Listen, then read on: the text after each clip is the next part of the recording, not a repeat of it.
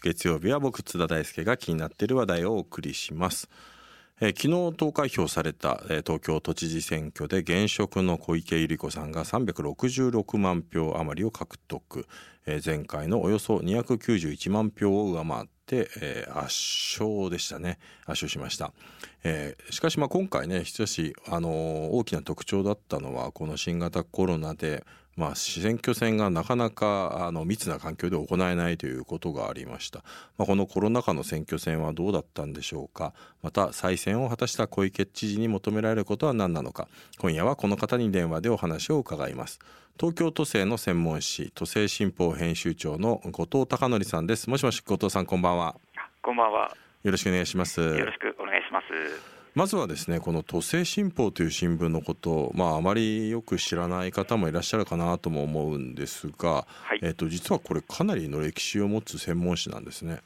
そうですね。えー、1950年に創立した、えー東京における唯一の自治体専門誌で、えー今年創刊70周年を迎えます。おー。これねあのよくどうしてもその東京って首都ですからで東京で政治というとこれ国会があってさまざ、まな中央官庁省庁があって、はい。えーまあ、そういったところをあのいろんな全国紙というのは、まあ、そのあの国会を中心国会と霞が関を中心にあの取材するので実は東京都政についてはあの全国紙があまりあの積極的に取り上げないなんかエアポケットになりがちだなんてことをよく言われるんですけれどもはい。これはもともとこの都政新報っていうのはどういう経緯で、えー生まれたものだったんでしょうか？そうですね。まあもともとはあの東京都庁の職員の方が退職されて作った新聞というふうに聞いております。これでまあ専門誌なのでやはりまあその東京都そして、えー区市町村のさまざまなこの行政的な情報というものを載っているということですよね。そうですね。はい。うんあのそして、まあ、今日の、ね、本題でもあるわけですけれどもこのコロナ禍で注目された都知事選小池さん圧勝しました、はい。えー得票率59.7%、まあ、投票率がね、えー、と下がったんですけれども、はい。まあ、今までのねあの一番ひどかったのが44%ぐらいですから、それに比べると、まあ、比較的高かったのかなという感じもしたんですけれどまず投票率はどのように分析されました？そうですね、えー先ほど津田さんもおっしゃってたと思うんですけれども、今回はその自民党であるとか、そういったいわゆる政党が独自の候補者を擁立しない、まあ、いわゆる盛り上がらない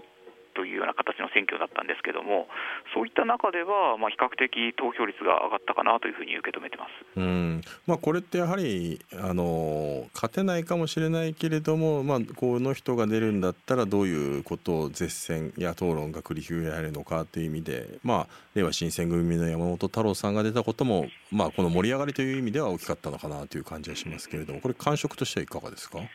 そうですね、まあ、一つはやはり、あのこれ、3.11の時もそうだったんですけれども、やはりあの危機的状況といいますか、そういった時っていうのは、意外と投票率って上がる傾向にありまして、まあ、そういった意味では、まあ、今回、コロナ禍というところで、まあ、あの都民のいわゆる危機意識みたいなものが高まったことも、一つ影響したのかなというふうには見てますけれども。うん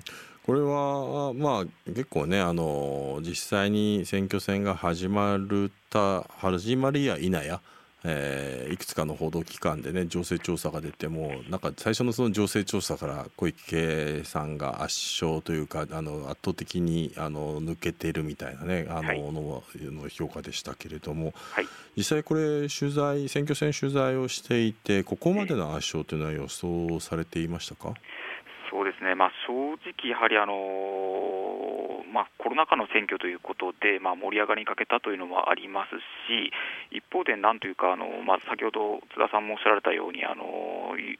あの政党の方があの有力な候補者を擁立しなかったということもありますし、まあ、そういった空気感で、またあのテレビの方でも取り上げが少なかったということも、あいろんなことが相乗効果としてあって、まあ、全体的にちょっと盛り上がりが欠けたかなというふうには見てますけれども。うん、あのこれは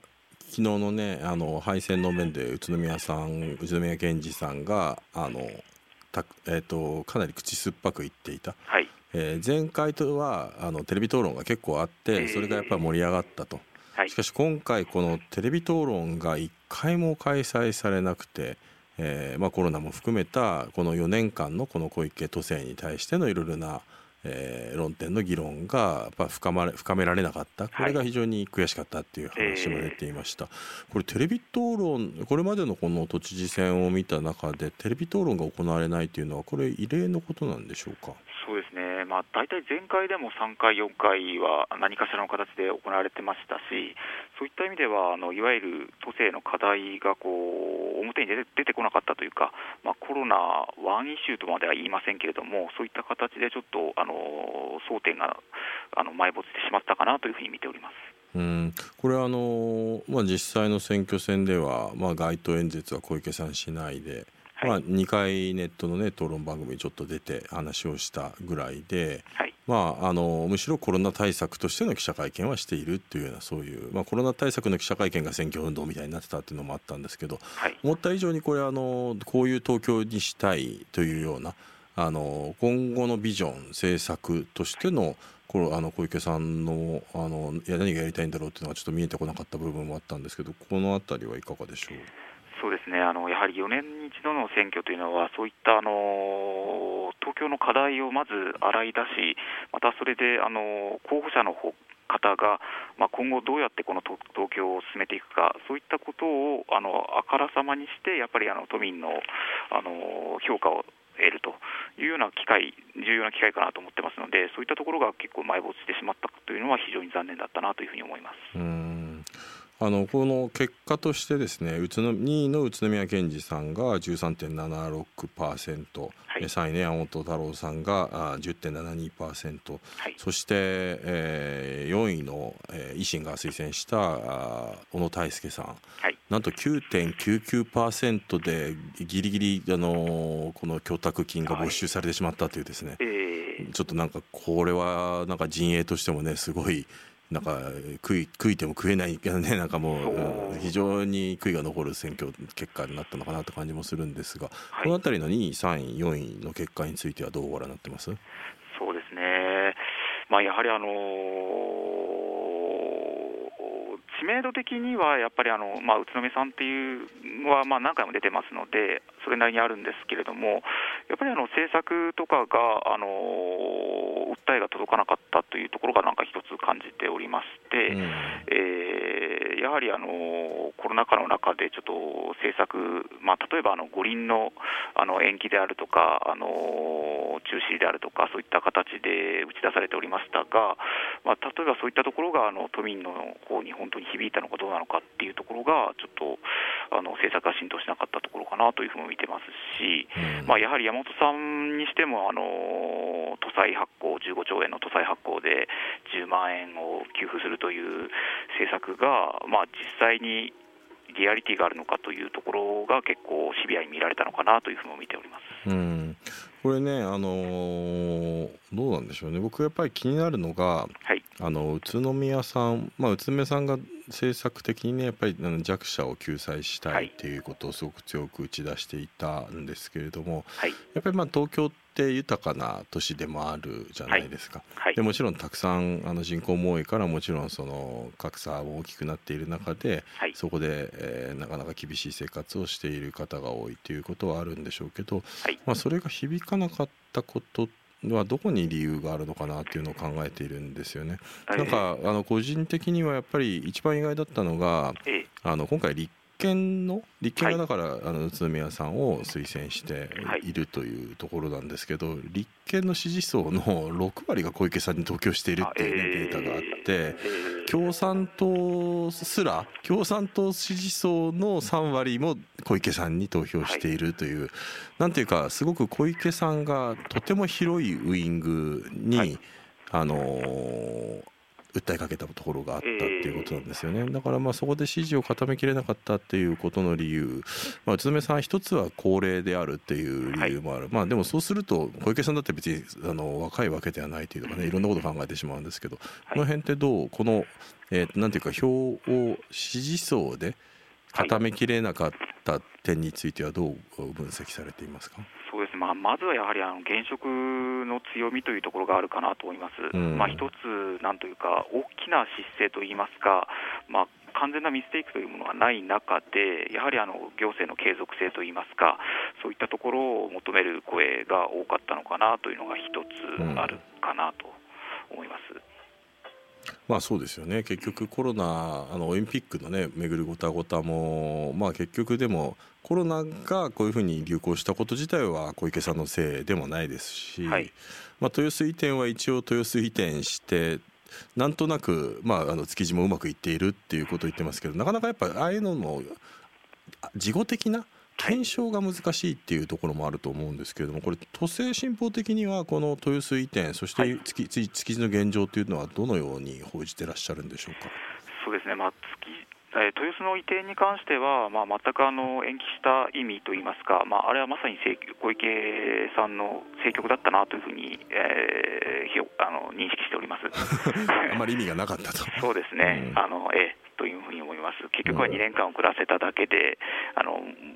混乱を招いただけかなというふうに思いますし。うん、えーそうですよね。まあそうでもまあそうするとまあただ目にまあなんていうかその前の猪瀬さんとか、はい、えー、松添さんとかね、まあ、ある種ああいうような報道というかスキャンダルでやめられてしまったというのはすごく分かりやすいなんていうかあの失敗体験ということなんでしょうけど、まあ、そういったものが小池さんにはまあないということですもんね。そうですね、まあ、いわゆるそう失勢ということもないですし、例えばその豊洲移転というところが非常にまあ問題ではあるんですけれども、いわゆる都民一人一人、今、現実問題として、あの大きな負担といいますか、課題として認識しているかっていうと、まあ、やはり過去の話でもあるし、まあ、生活に直結してないっていうところがやっぱり、あのー、あるのかなというふうに思いますけれどもね。うんちなみにやはり僕はやっぱり前回と違いで、まあ、気になっているのがですね5位にあの櫻井誠候補が入ったところで、はい、まあ、前回11万票ぐらいですから、はい、まあ、なんと5万票以上も増やしてきた17万8000票余り、まあ、これもあのなんていうかあの櫻井さんのねエキセントリックなあの排外主義的な主張に共感した人だけではないとは思うんですけれども。これはどう分析されてますか？そうですね、これはちょっと私も驚きましたけれども、まあ、一つは保守層の受け皿がまああまりなかった、まあ、小池さんというところが一つあったんですけども、じゃあ、小池さん以外の保守層の受け皿といったときに、まあ、維新の小野さんか、まあ、もしくはあの櫻井さんか という形になってしまったのかもしれませんし、うん、そのあたりはちょっと私も驚いたので、ちょっと分析が難しいかなというふうに思いますけど。うんこれでですね、あのー、今後のだ本来であればこの新型コロナがなければ、はい、まああのー、いろいろな多分争点というか、はい、えー、があったあの選挙でもあると思うんですよね。まあ、とりわけ多分この小池都政4年間の評価ということにもなるんだとは思うんですけれども、はいこれはあの小戸さんからご覧になって、まあ、コロナがなければっていう前提で考えると、何が一番の選挙の争点になるっていうふうに予想されましたか？まあ、やはり今、津田さんおっしゃったように、小池さんの4年間の都政運営、ここをどう評価するか、まあ、そこがまず第一の争点だったかなというふうに思います。うんまあ、それ以外にもやはり東京というのは、まあ、いわゆる待機児童であるとか、まあ、人口、これから人口減少、少子高齢化社会といった、そういったあの社会にも突入していくわけで、そういった中で、あのいわゆる首都東京の将来像、まあ、こういったものをどういうふうに描いていくか、まあ、そういったところのビジョンといいますか、そういったところが、まあ、争点になったのかなというふうに思いますけれども。うんこれあのとリスナーからですねこんなメールも来ています。ラジオネームグリーンガースさん。無党派層もほとんどが現職の小池さん支持だったのも意外でした、えー、小池さんの何が無党派層を引きつけたのでしょうか、まあ、これね都知事選の特殊性みたいなところもあるのかもしれないですけど、どうなんでしょうこれは。そうですね、まあ、現職の継続性と言ってしまえばそれまでなんですけれども、うん、まあ、あのやはりこれちょっと私、仕事であの小池さんとかを見ているからかもしれないんですけども、都民からしてみると、やっぱり小池さん、頑張ってるなっていうふうに映るところもあるのかなというふうに思ってますまあ、特にこういったね、コロナでね、はい、あのまあ、実際あの、政府に対して、ええ、あの全然対応が遅いじゃないかっていうので、ある種、その政府と戦っていたような、ね、ところもありましたからね。はい、そうですねまあ、そういったところがやっぱりあの広く、先ほど津田さんおっしゃった広いウイングでというお話がありましたけれども、やっぱり広くあの支持を集めたのかなというふうに思っております。あの小池さんの中で僕、気になるのが、まあ、これ、豊洲の時もそうだったんですですし、まあ、実際に、はい、あの小池さんが都知事になられた時の一つの原動力になったのが、やはりまあ情報公開ということでしたよね。はい、えー、情報公開をして徹底的に、えー、いろんなものをこの透明化していくっていうことが、えー、えー、ポイントだったわけですけれども、はい、ただ結果的に東京都の情報公開ってこの4年間で進んだかどうかというとやはりまあ疑問符が残るところもあってとりわけコロナに関してはこの PCR 検査をめぐって、はい、なんで増えないんだとかあるいはそのあの PCR 検査のその数とえー、この判明する数字が、まあ多分付き合わせがいろいろ大変だっていうことは分かるんですけれども、でもまあそれちゃんとできてる自治体とかもあるわけで、なかなかあれがあのすごく混乱していって、しかもそのこんあのこうずれてくる PCR 検査の検査数と、えー、判明している患者の数字がずれているということによって、なんかやっぱり、あのその理由っていうのもあまりちゃんと明確に説明されないものだから、あのつまりはなんていうかオリンピックとかねいろんなあの要素があるので、えまあ、要するに数字を東京都が操作してるんじゃないかっていう疑念を持たれるっていうようなところが結構あったと思うんですよね。はい、この辺りやっぱコロナでの情報公開っていうのがあのできている部分あの東京都のウェブサイトとかコロナのウェブサイトとか非常によくできているんですけれども、はい、他方でやはりそこであのそこで公開される数字がうん、どうどうしてこういう数字になるんだろうみたいなっていうねあの、えー、ところもあってこの辺りのその4年間見ていてあの小池さんの情報公開の姿勢ってどう映りますか？本藤さん、そうですね、まあ、掛け声は確かに情報公開というふうに言っていて、まあ、それなりにまあ確かに取り組みもあるのはあるんですけれどもやはりあの今回のコロナ禍を見てましても例えばその東京アラート、まあ、こういったところの発令基準っていうところがまあ一方目安である中で、あの外れ出したり出さなかったりというようなところっていうのは非常に都民に分かりづらかったかなと思いますし、そういった意味では小池さんのいわゆる情報公開といいますか、あのそういったところが、まあえー、都民の方にうまくこう伝わってないといいますか、そういった部分が非常に感じられたなというふうに思います。うんやっぱりいまだに分かんないのが、東京アラートって一体何だったんでしょうね。そうですね 何だったんですかね、まあ、あの考え方はよくわかるんですけれども、まあ、いわゆるまあ注意報みたいなもので、まあ、皆さん気をつけましょうねっていうことで発しているとは思うんですけれども、まあ、いわゆる天気予報みたくこう分かりやすければいいんですけれども、それが逆に分かりづらくなってしまったというところで、まあ混乱を招いたかなというふうには見てますけれども。そうですよねでさらに今今後はなんか別にあれも出すつもりがあるんだかないんだかっていうね、なんか玉虫色のみたいな感じですからね。えーえー、はい、あのっていうのも含めてやっぱり多分この小池都知事どういう知事なのかっていうところそこはパフォーマンス選考なんじゃないかということはよく言われることでもあるんですけれども、はい、実はそれと関わる話題で、はい、あの都政新報が今年に1月に行ったある調査が話題になってるんですよね。はいはい、これはあのどんな調査だったか教えていただけますか？はい。まあ、はあの本市の方で恒例で行っているんですが、まあ、職員の方を対象に知事のまあ1期目の評価をアンケート調査しております。うん、で小池さんの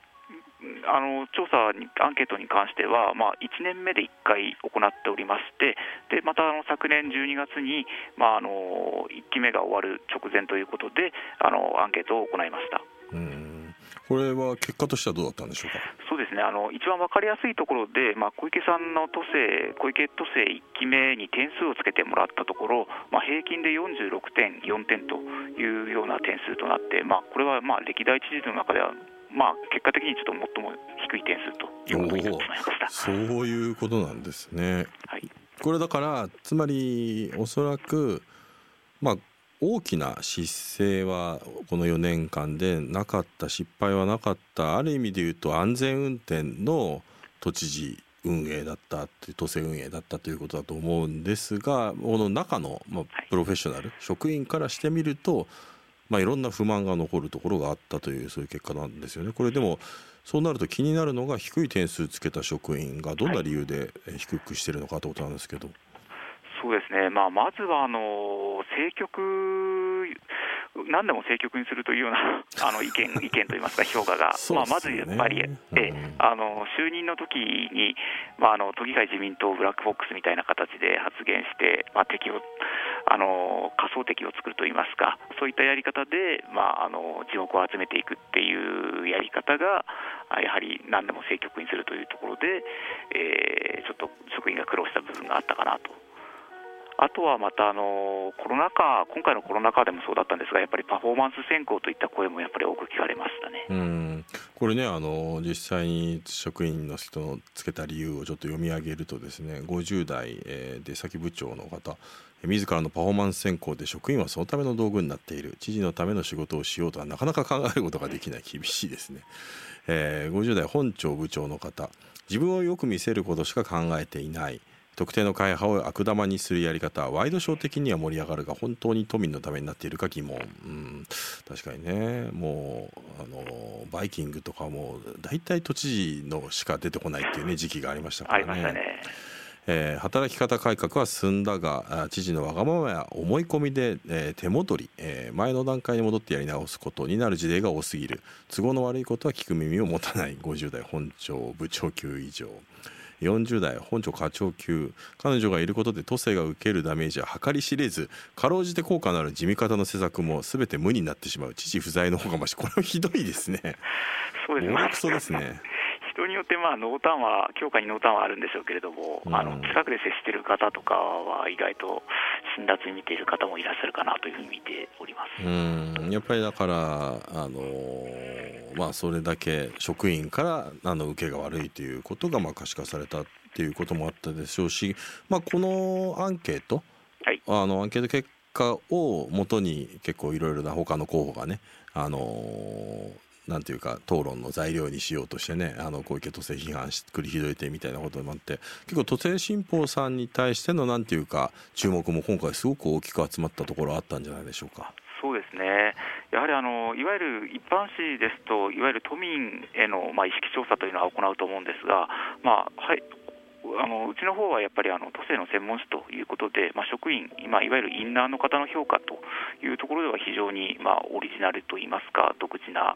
価値があったのかなというふうに見ております。これもう一つあの気になるのかこの、まあ、職員からの、ね、評価が低い理由として人事、はい、結構この人事に介入するというのが、まあ、小池さんじゃないかということもあってこの反発についてちょっと教えていただけますか？そうですね、まあ、これはあの、まあ、いわゆるあの築地や豊洲移転の時に、まあ、あの盛り土がなかったという話があったかと思うんですけれども、まあ、その時の、まあ、責任といいますか、そういったものを取らされるような形で、いわゆる、まあ、降格人事というような形で、まあ、行われたりとか、またはあと、まあ、目安箱という箱を設置して、まあ、職員からいわゆる町内の意見を募集するというあの取り組みを行ったんですが、まあ、そこでは結構、いわゆるなんというのかな、あの悪口ではないですけれども、あの課長はちょっと人としてどうなのかとか、まあ、そういったいわゆる告げ口的なものが結構寄せられて、うん、まあ、いわゆるピリピリしたような空気感になっているというような形で聞いております。うん。これ、まあ、でもそうですよね。あのパフォーマティブにはもちろんその小池さんがね正そうとしていることの担当してきた人を降格させるっていうのはきちんとガバナンスが効いてるっていうふうに、まあ、外に見えるところもあるわけでしょうけれども、まあ、どこまで本当にそのやっていた担当の人がね責任があのあったのかそれを追い切れるのかみたいなところはね結構職員の立場からしてみるとねあのなんていうかパフォーマンスのために人事を犠牲人事で犠牲にされたみたいだっていうやっぱ恨みを買うような部分もあるでしょうからね。そうですね、まあ、実際にそういった、まあ、あの本人がまあ不正とかを行ってというのであれば分かるんですけれども、うん、まあ、いわゆるまあ都議会でもオーソライズされて物事を進めていた、ものに対して、まあ、いわゆるあの懲罰的な人事というのは、やっぱり職員にとってもあの萎縮してしまうかなというふうに思います、まあ、後藤さん自身がね、まあ、ずっとその都政を、まあ、見てきた後藤さんからしても、あの延期にはあんまり意味がなかったんじゃないかなっていうようなお話がある。その延期のためのパフォーマンスでさらにはそれが人事の降格材料とかにも使われてるっていうことですからね。そうですね。うん、なかなか難しいですね。これでもあの高い点数をつけた職員の方もいらっしゃるんですか？これは。そうですね。やはりあのいわゆる行動力であるとかスピード感、まあそういったものが非常に小池さんありますので、そのあたりはあのいわゆる行政出身のあの首長にはないようなあの期待感といいますか、そういったところも持っている方も相当数いらっしゃいます。うん。まあ、やっぱりリーダーシップという点ではあります、まあ、あの評価されているものでいうとねあの受動喫煙防止対策、はい、これあの国の、ね、対策が結構及び腰になる、まあ、特にあの男性のねやっぱり喫煙者の議員の人の反対があって自民党内の中でも結構いろんなことが腰砕けになっていく中東京都はかなりあの実効性のあるねこの受動喫煙防止対策を進めましたもんね。そうですね。まあ、前任のあの松江さんの方でもなかなか決められなかった、いわゆる、まあ、先ほどおっしゃったように、あの喫煙者、あの非喫煙者がいる中であの、なかなか結論が出せなかったものをスパッとここはやったというところは、非常に評価されていいのかなと思います、まあまあ、これねあの、オリンピックで人が来るんだから、まあ、当然だっていうところもあったんでしょうけれども。はいまあ、しかしあのこれに関してはやっぱり結果を残していたっていうことなんでしょうね。はいでやはりまあ気になるのは今後です、まあ、この東京都の職員からはまあ厳しい声もある、まあ、できればあの一気ではってほしかったというのが職員の 偽らざる声だとは思うんですがとはいえ、まあ、普通にいけばこのあと2024年までは小池都政が続くわけで。はいまあ、直近の課題としてはコロナ対策そしてコロナ以外も、まあ、やはり何よりもこのコロナの休業保障も含めてあの財政調整金がねあのかなり減ってしまった中でまあ、これまでねあのやっぱ東京都の一番いいところは圧倒的にお金があることだったわけですけれどもこれから本当に選択と集中をしていかなければいけないというところで、まあ、この今までの4年間のような順風満帆な運営というのはなかなか難しいんじゃないかなとも思うんですけどどういうふうになると思いますか？そうですね、まあ、一つはやはりあのこれまでの健全財政がありますのですぐにこう都政が傾くということはまずないんですけれどもただそうは言ってもやっぱりこのコロナ禍なので、まあ、税収はこれから相当数落ち込みますし、またあの五輪の延期に伴う負担金、こういったものもちょっと先が見通せない状況もあります。またあのコロナ禍の影響で、さらにまあ失業者が増えるであるとか、生活保護が増えるであるとか、まあ、そういった対策もこれまで以上に力を入れなければいけないと、そういう中では、あのこれまでのような、あの税収あの増収増収で支えられてきた都政運営とは全く別次元のあのオペレーションが求められるかなというふうに思います、まあ、そうするとそこでちょっと道を踏み外すとあ失敗っていうことが、まあ、このこの4年間にはなかった失敗みたいなものが道を踏み外してしまうリスクもあるということですよね。そうですね。まあそういった意味では本当にあの首長としての進化といいますか、そういったものが問われるのかなというふうに思いますけれども。ちなみにこれ後藤さん来年オリンピックできると思います？ですね、まあ、現状から言えば相当厳しいというふうには思っておりますね、まあ、世の中、あの世界的な、まあ、感染拡大という流れもありますし、まあ、多分世界中はほとんどそう思っていて、日本中、なんなら東京都民でもだいぶそういうふうに思ってると思うんですけれども、えー、ただ、だだったらまあそれ早めにやっぱりこれあの傷口を広めないためにもえー、島民の税金を無駄にしないためにも早く引き返すっていう選択をするというのもこれも一つのなんかあの知事としての見識なのかなとも思うんですけど。そうですね。まあ、ただ、そう一方で、まあ、あの中止になってしまいますと、いわゆるチケット収入であるとか、放映権であるとか、まあ、そういった収入も入ってきませんし、まあ、そういう中では、まあ、赤字がさらに膨らむ状況になってしまうのかなというふうに思いますから、なかなか難しい判断かなというふうにも思います。うん。あの最後に、その他この小池さんの弱点とか壁、えー、この克服すべき課題があれば教えてください。そうですね、まあ、あの先ほど職員の話もあったんですけども、やはりあの連携といいますか、まあ、そういったところのが、まあ、逆にちょっと今まで弱い部分があったのかなっていうこれは外部との連携ということですか、ね、そうですね、まあ、いわゆる国とのパイプであるとか、うん、まあ、あの近隣県であるとか、まあ、あの都内の区市町村もそうなんですけれども、そういったところのちょっとパイプがなかなか築けてないのかなというふうに思いますし、まあ、それはもうパフォーマンス先行になればなるほど、やっぱり連携っていうのがなかなかできないっていうことなんでしょうね。そうですねやはりあの職員にまあそういったあのいわゆる地に足のついたような行政運営っていうところが、まあ、評価されるような都政運営ですと、やっぱりそういうところを力入れていくことになるんでしょうけども、今、そういったところをちょっと評価するような形になってないというところが、まあ、ちょっと弱さが出ちゃってるかなというふうに思いますけど、うん、まあ、そのあたりをちゃんと有権者がしっかりと見ていかなければいけないということですね。そうですね。はい、はい、えー、わかりました。後藤さんどうもありがとうございました。ありがとうございましたはいえーと7月6日の編集後期です。うーんと都知事選ね。まあなんていうか盛り上がらなかったなっていうのが正直なところではあるんですけど。ただあのー、結構僕もこの期間中にえっと割とそのネットの討論会の司会とかをやってたんですよね。でやるとやっぱり都知事選ってやっぱり都知事を決めるというだけじゃなくてやっぱりこれから東京がどういうえー、街になっていくのかっていうことを考える上ですごくいろんな論点があったりもして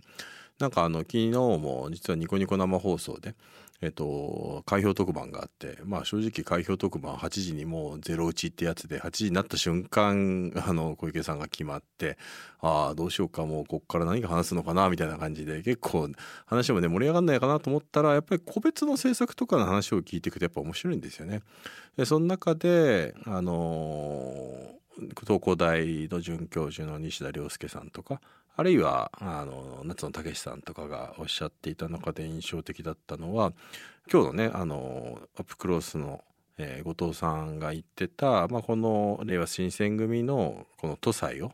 えー、たくさん作って発行してやるものの現実味があって話はあったんですが、まあ、実際やっぱりこれコロナ対策って相当大変で。えー、これからまともにやろうとすると、まあ、お金がかかるのはあ確かででただそれをやらないでどんどんあのいろんなお店が潰れていくと今度はやっぱり自分の支持基盤も揺らぎかねないのでやっぱり何らかのそういう手当っていうのは考えなきゃいけないという時にあの実はあの小池さんはその山本さんが言ってたあの都債15兆円っていうもの、まあ、あれはだからかなり政策的には僕マニアックなんだけれどもで実現性っていうのもあるんだけれどももしかしたら形を変えて小池さんが秋以降あれをパクるんじゃないかっっていう話が出てて、まあ、それは結構面白かったんですよね。だからまあそういう意味でもあの最近のねやっぱり流行りっていうのがあの敵型のねいろいろなそういうあの出してきた施策を、えー、自分たちで取り込んでしまって、まあ、相手方の力を弱めるっていうのが、まあ、最近日本の政治でもよくやっぱありますから、まあ、結構ここ数年それって実はあの現政権安倍政権が割と強くやってきたところでもあるんですよね。あの野党が主張しているこういう政策でっていうのがあったら先それを先取りして、えー、自分たちで取り込んでしまってやっちゃうっていうことで野党も動かしていくっていうところもあって。まあでもなんかそういうのの繰り返しでなんかもうあの強い与党だけが生き残って野党が、えー、総崩れになったっていうもの。まあなんかそれの総決算としての今回の東京都知事選みたいなところもあったからこそまあもしかしたらあのそこに大きなうねりみたいなものを見るんだったら、まあ、これはもう例外なく例外なくというかまあ躊躇せず小池さんが総営を取る可能性もあるかなっていうのは十分あり得る選択肢で、まあ、そういうことも含めてやっぱりポイントになるのは秋以降ですね。秋以降第2波も来るだろうということでのこの第2波をどれだけうまく乗り切れるのかということとそこでえー、本来だったら議論すべき争点だったあところをどう取り入れていくのかということ、まあ、ここに注目をしたいなと思いました。ということでまあまああのそういう意味ではあのここから1年政治は面白くなるんじゃないかなと思います。はい、えー、皆さんぜひ興味関心有権者として持ち続けましょうということで編集後期でした。また来週。